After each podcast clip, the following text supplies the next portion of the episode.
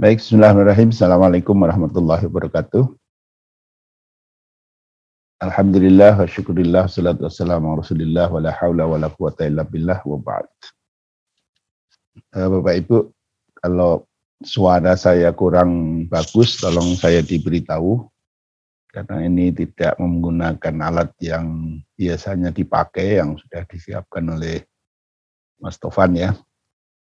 Kita lanjutkan dulu membaca hadis yang belum terbaca dari bab wudhu ini, yaitu hadis ke-45. ke-45 dari kitab aslinya ya. Wa an Jabir radhiyallahu anhu qala kana Nabi sallallahu alaihi wasallam idza tawaddaa ataral ma'a ala mirfaqihi dari Jabir radhiyallahu anhu qala beliau berkata karena Nabi Shallallahu Alaihi Wasallam adalah Nabi Shallallahu Alaihi Wasallam idza tawaddoa ketika beliau berwudu atau ma beliau memutarkan air ala mirfaqaihi pada kedua eh, sikunya akhrajahu at-Taruqutni dikeluarkan hadis ini oleh at-Taruqutni bi isnatin dengan isnad yang doif. Sanatnya doif ya. Ada Rukutni juz 1 nomor hadis 83. Baik, darajatul hadis, al hadisu doif. Hadis ini doif ya. Jadi secara prinsip kalau hadis itu doif sebenarnya tidak tidak menjadi dasar di dalam amalan-amalan kita. Dan tanpa hadis yang doif ini pun sebenarnya hadis-hadis tentang wudhu yang sahih ya, termasuk dengan mengusap atau membasuh sampai ke siku-siku, ini sudah dicukupkan dengan hadis-hadis yang sahih. Nah, tapi ini ada penjelasannya dan penjelasan ini juga nanti akan mempertajam beberapa hadis yang sudah kita bahas.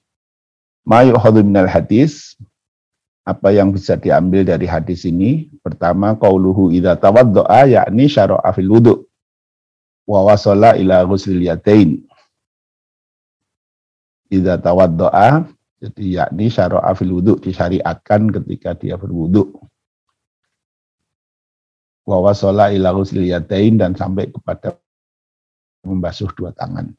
Yang kedua wujubu idaratil ma' alal mirfaqaini inda ghuslil yatain li annahuma baqiyatal yad wa muntahaha. Waqad qala sallallahu alaihi wasallam lamma tawaddoa man tawaddoa nahwa wudhu ihada dan seterusnya. Ya. Jadi tentang menyampaikan air ya sampai ke siku-siku ketika membasuh yatain kedua tangan.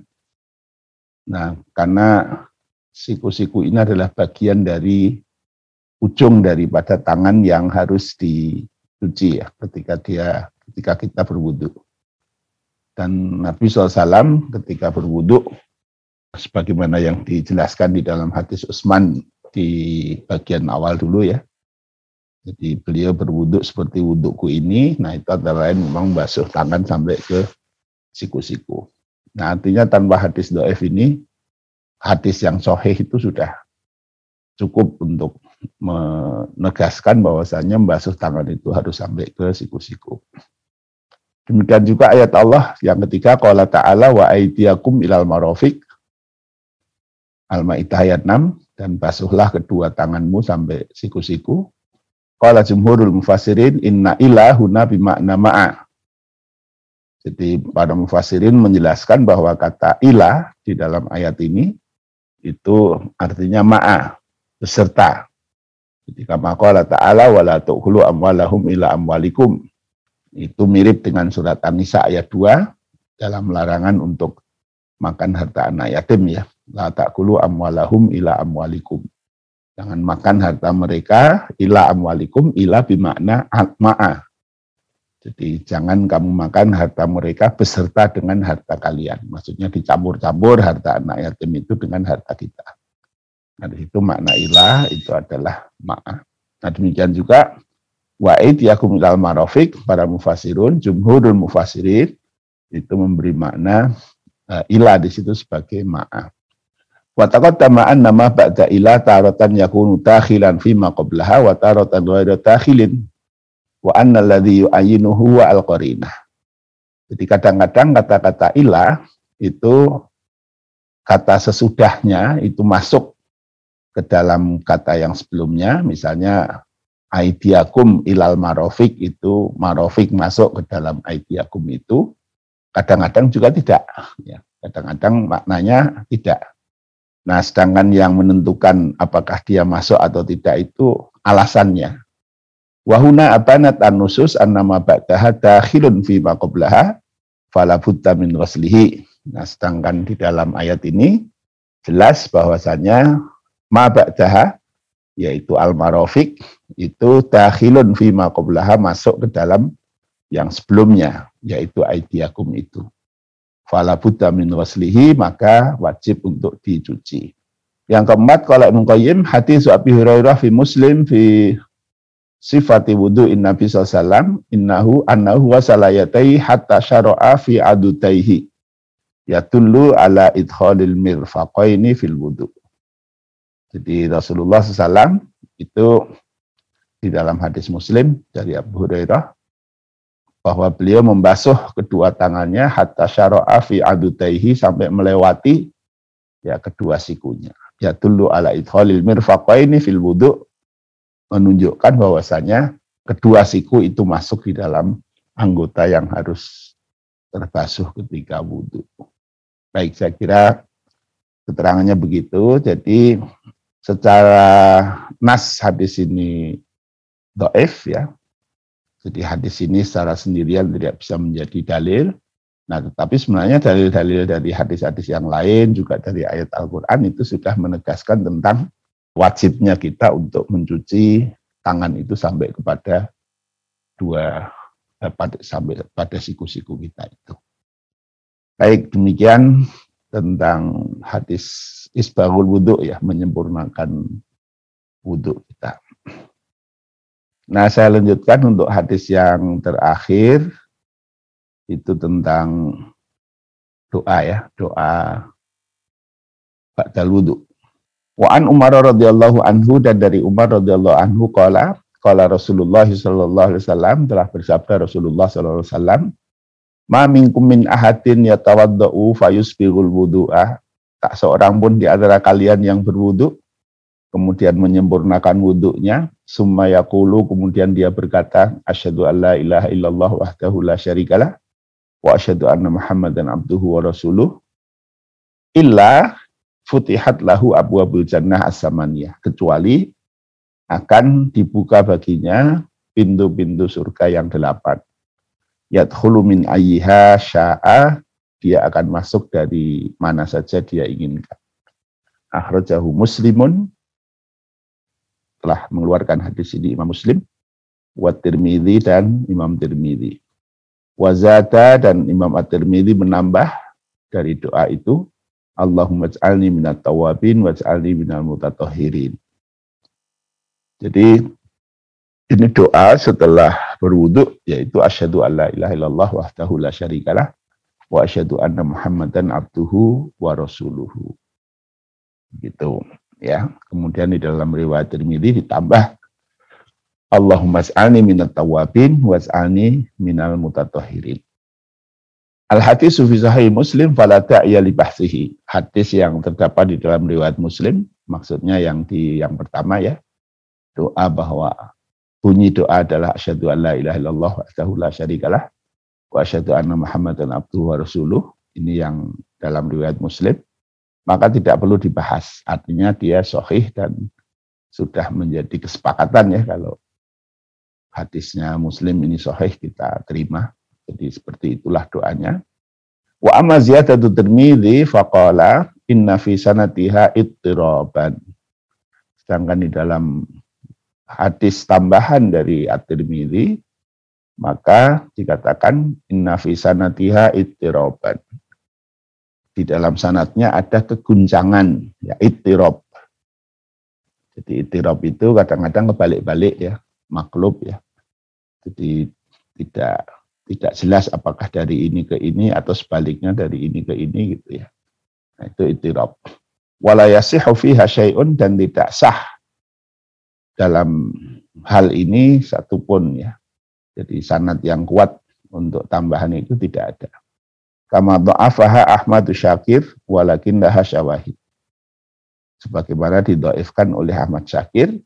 Nah tetapi ada beberapa hadis lain Minha marawahu al-Bazzar wa fil Ausat min hadis Sauban. Antara lain adalah hadis yang diriwayatkan oleh Al-Bazzar dan At-Tabrani di dalam Al-Ausat dari hadis Sauban. Ini sanatnya berbeda ya. Wa Ibnu Majah min hadis Anas dan juga Ibnu Majah diriwayatkan oleh Ibnu Majah dari hadisnya Anas. Ini juga sanatnya berbeda lagi. Wal Hakim fil Mustadrak min hadis Abi Sa'id dan juga dari diriwayatkan oleh Al-Hakim di dalam kitab Al-Mustadrak dari hadis Abi Said walahu syawahidun ukhra dan juga ada penguat-penguat yang lain. Walida asbatahul mubarak furi wal albani. Oleh karena itu Al-Mubarak Furi dan Imam Al-Albani menganggap hadis ini kuat. Kuat karena dikuatkan oleh hadis-hadis yang lain. Nah, sehingga kesimpulannya doanya itu adalah asyhadu alla ilaha illallah wahdahu la syarikalah wa asyhadu anna muhammadan abduhu wa rasuluh Allahumma ij'alni minat tawabin waj'alni minal mutatahhirin. Ma yu'khadhu minal hadis. Apa yang bisa diambil dari hadis ini? Pertama, fadilatul wudu wa ma ya'udu bihi ala sahibihi minas sawabil jazil keutamaan wudhu dan apa yang akan kembali kepada orang yang berwudhu itu yang berupa pahala yang tinggi. Yang kedua masyru'iyatu isbaril wudhu wa itmamihi wa mayah sulubihi minal adril adim disariahkannya menyempurnakan wudhu dan apa yang diperoleh dengan menyempurnakan wudhu itu yang berupa pahala yang besar. Yang ketiga fadlu hadza dzikril jalil fadilah keutamaan dari zikir yang mulia itu yaitu zikir ba'dal wudu wa annahu sababus sa'adatil abadiyati dan zikir ini menjadi sebab kebahagiaan yang kekal wa huwa mustahabun bi isma'il ulama ihuna dan hukumnya adalah suatu yang disunnahkan menurut ijma' para ulama. Wa ba'dal firagh min al-ghusli wa tayammum demikian juga setelah selesai dari mandi maupun tayamum li'annahu taharatun fasanna fihi al-dzikru. Karena mandi dan tayamum ini adalah bersuci, maka disunahkan di dalamnya untuk berzikir setelah selesainya maksudnya. Yang keempat, anak isbab wal wudu'i wal ityani ba'dahu bihadza dzikri min aqwal asbab fituhulil jannah. Jadi menyempurnakan wudhu dan kemudian eh, me, melakukan membaca doa membaca zikir ini adalah salah satu sebab terkuat untuk masuk surga. Yang kelima, isbatul ba'si wal jaza'u ba'dal maut. Jadi hadis ini juga menunjukkan tentang adanya hari kiamat dan adanya balasan setelah kematian. Yang keenam, isbatu wujudil jannah wa abu abiyah samaniyah. Jadi penegasan tentang keberadaan surga dan pintunya yang delapan wa tahyir fit min abwabiha li sahibil amalil fadil mimman tahara zahirahu wa batinahu dan juga kesempatan memilih untuk masuk ke pintu-pintunya untuk orang-orang yang memiliki amalan yang utama yaitu orang-orang yang suci secara zahir maupun batinnya. Yang ketujuh, taftihu abwabil jannah li sahibi adil manzilah yuhmalu ala ini Dibukakannya pintu-pintu surga untuk orang yang memiliki posisi ini. Ini bisa bermakna dua hal. Pertama, taisirul usul wa tasiru subulil khair ila tilkal abwab. Makna pertama adalah bahwasanya dengan kita berwudhu dan berzikir itu akan memudahkan kita kepada jalan-jalan kebaikan yang akan membawa kita kepada pintu-pintu itu. Bimakna anna Allah Ta'ala yuhayyu lahu asbabal a'mal as-salihah allati tuballighuhu hadhil abwab. Yaitu Allah menyiapkan baginya sebab-sebab amal-amal soleh yang akan membawa dia kepada pintu-pintu itu. Qala ta'ala walladzina jahadu fina lanahdiyannahum subulana. Al-Anggabut 69. Sebagaimana firman Allah Ta'ala, dan orang-orang yang bersungguh-sungguh di jalanku, pasti aku akan tunjuki jalan-jalanku. Jadi kalau orang berwudu, menuruti perintah Allah, kemudian membaca zikir dan doanya itu, sebagaimana dituntunkan Rasulullah, ini masuk dalam jahadu fina bersungguh-sungguh di dalam jalan Allah, nah lanah tianahum subulana, maka Allah akan beri petunjuk kepada jalan-jalan Allah. Nah, dengan Allah beri petunjuk kepada jalan-jalannya itu, maka ini akan membawa kita kepada kemudahan menuju kepada pintu-pintu surga Allah itu. Makna yang kedua, makna futihat ayat satu tahu yaumal kiamati. Jadi futihat ini digunakan fiil madi ya. Padahal sebenarnya kan kejadiannya belum. Nah, tetapi ay satu tahu yaumal kiamah akan dibukakan besok pada hari kiamat. Jadi penggunaan fiil madi pada hal-hal yang belum terjadi ini sering memberi makna kepada kepastian, ya, kepastian. Jadi bahwasanya pasti nanti akan dibukakan pintu-pintu surga baginya. Fawad ulmadi mau di al mustaqbal di tahakkuki wuku'ihi wa kurbihi. Ah, ini dijelaskan di sini ya. Jadi penggunaan fi'il madi, bentuk fi'il madi di dalam sesuatu yang akan terjadi berikutnya, mustakbal ya. Litahakuki wuku'ihi karena kepastian kejadiannya, wa kurbihi dan dekatnya. Wa huwa darbun minat takbiril balagi, ini adalah salah satu model dari pengungkapan secara balaghah. Qala ta'ala ata amrullahi fala tastajiluh. Contoh ya. Surat An-Nahl ayat 1, ata amrullahi fala tastajiluhu. Pasti akan datang keputusan Allah, maka janganlah kamu ber tergesa-gesa, mentergesa-gesakannya. Jadi itu ata itu fi'il madi, tapi sebenarnya belum kejadian, ya. Nah, di situ kenapa digunakan fi'il mati? Karena pemastian bahwasanya keputusan Allah itu pasti akan terjadi. Yang kedelapan, mutabaqatu hadzal dzikri mukammilun li taharatil wudu. Jadi ini kesesuaian zikir ini sebagai penyempurna terhadap wudu ya. Fa innahu ba'da an dhahirahu bil wudu bil ma' taharobatinahu bi dari tauhid. Jadi setelah kita membersihkan fisik kita, dohir kita dengan air, maka kita bersihkan batin kita dengan akidah tauhid. Ya. Asyhadu an la ilaha illallah wahdahu la syarikalah. Ini kan mensucikan kembali hati kita dari segala menegaskan kembali kebersihan hati kita dalam bertauhid, membersihkannya dari segala kemusyrikan.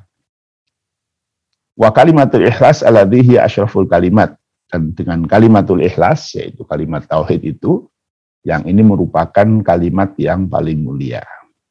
Jadi ini di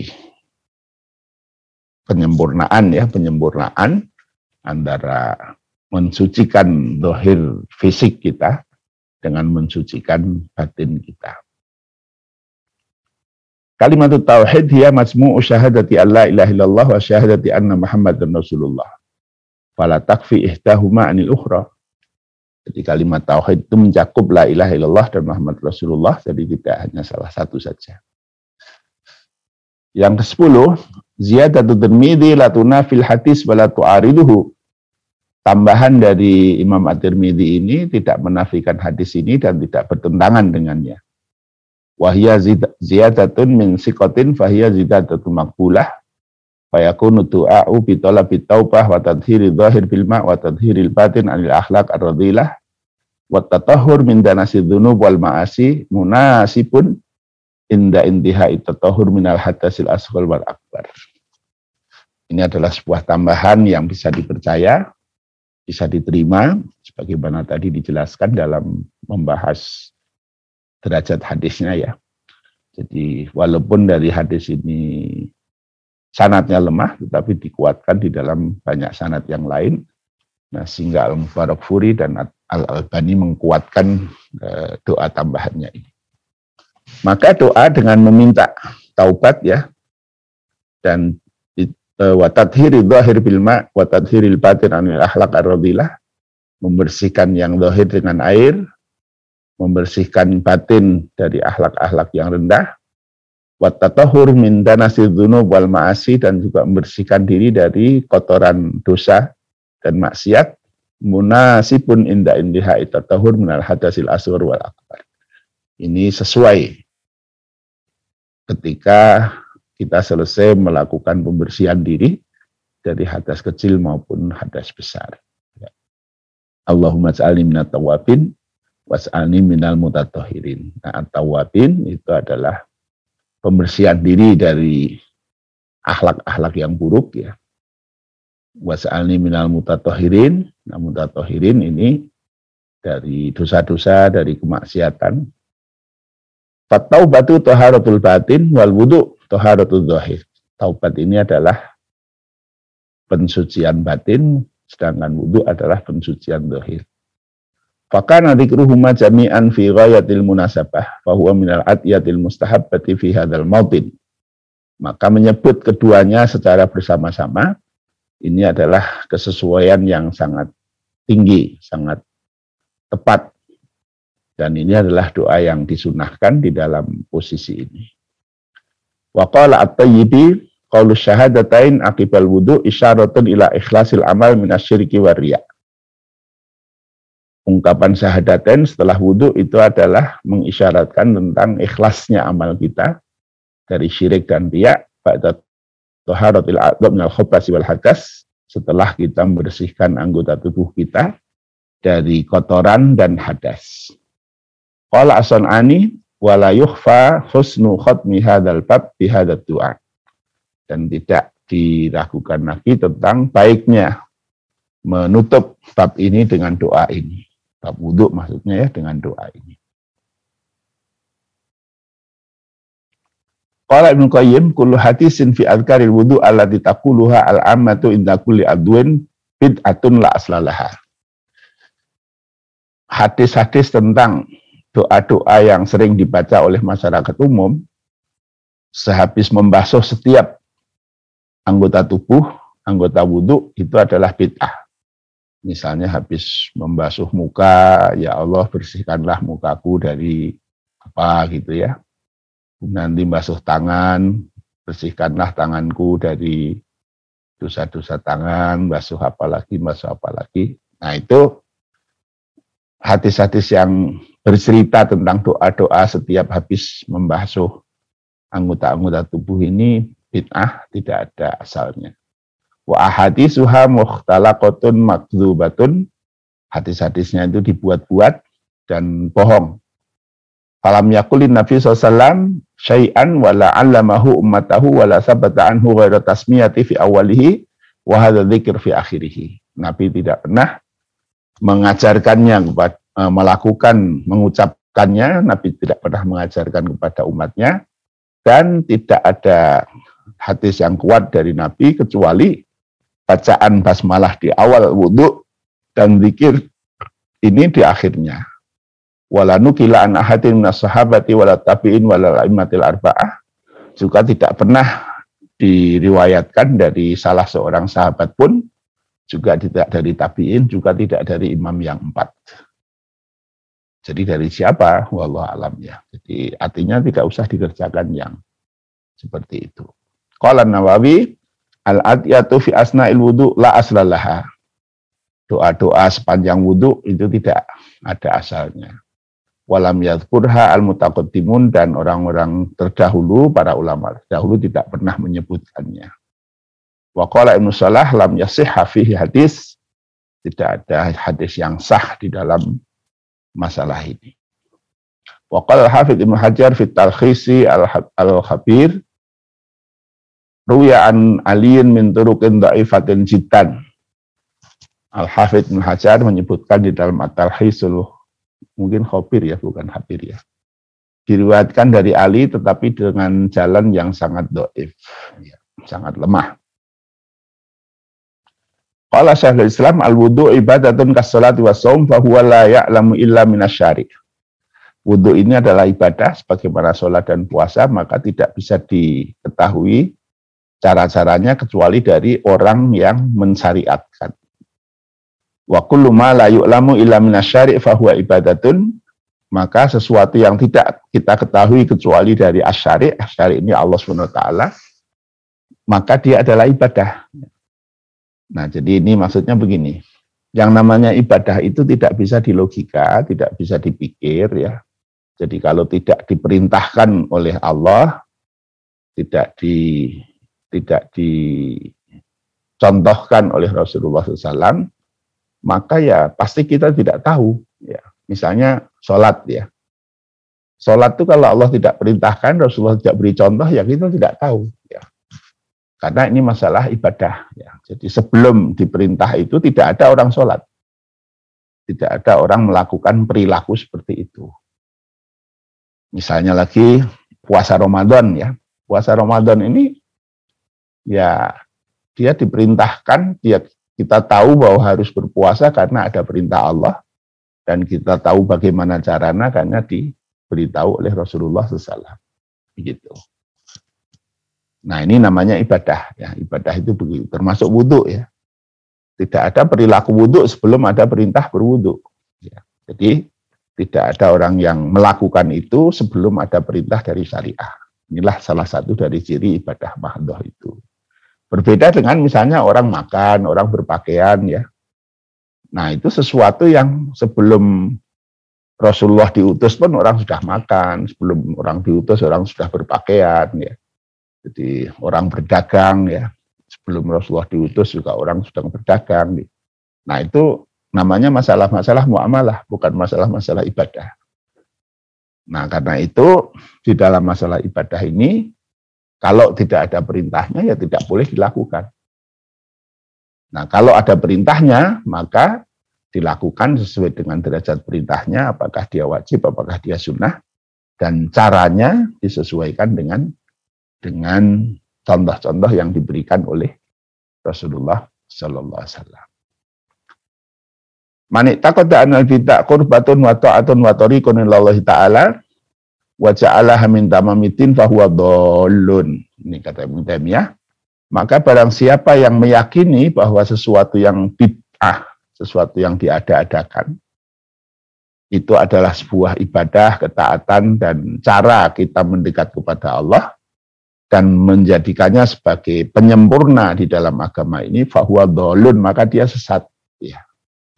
Jadi orang yang mengarang-arang ibadah-ibadah yang baru yang tidak ada contohnya tidak ada perintahnya walaupun menurut dia perasaannya itu adalah ibadah ketaatan dan jalan mendekatkan diri kepada Allah menyempurnakan agama maka pendapat seperti itu pendapat yang salah dan perilaku itu perilaku yang sesat. Artinya tidak boleh. Ya, jadi kalau ibadah ini ya harus didasarkan kepada perintah dan dilakukan sesuai dengan contohnya.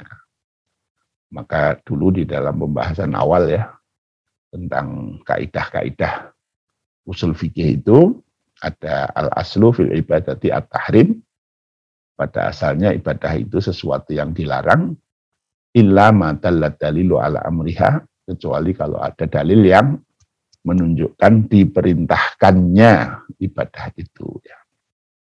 Nah, tadi babnya kan bab doa ya.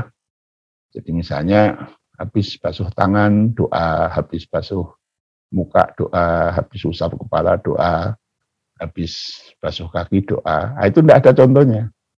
Artinya jangan lakukan hal-hal yang seperti itu. Walaupun perasaannya kan baik toh ini doa-doa saja di anu kan makin banyak doa makin baik.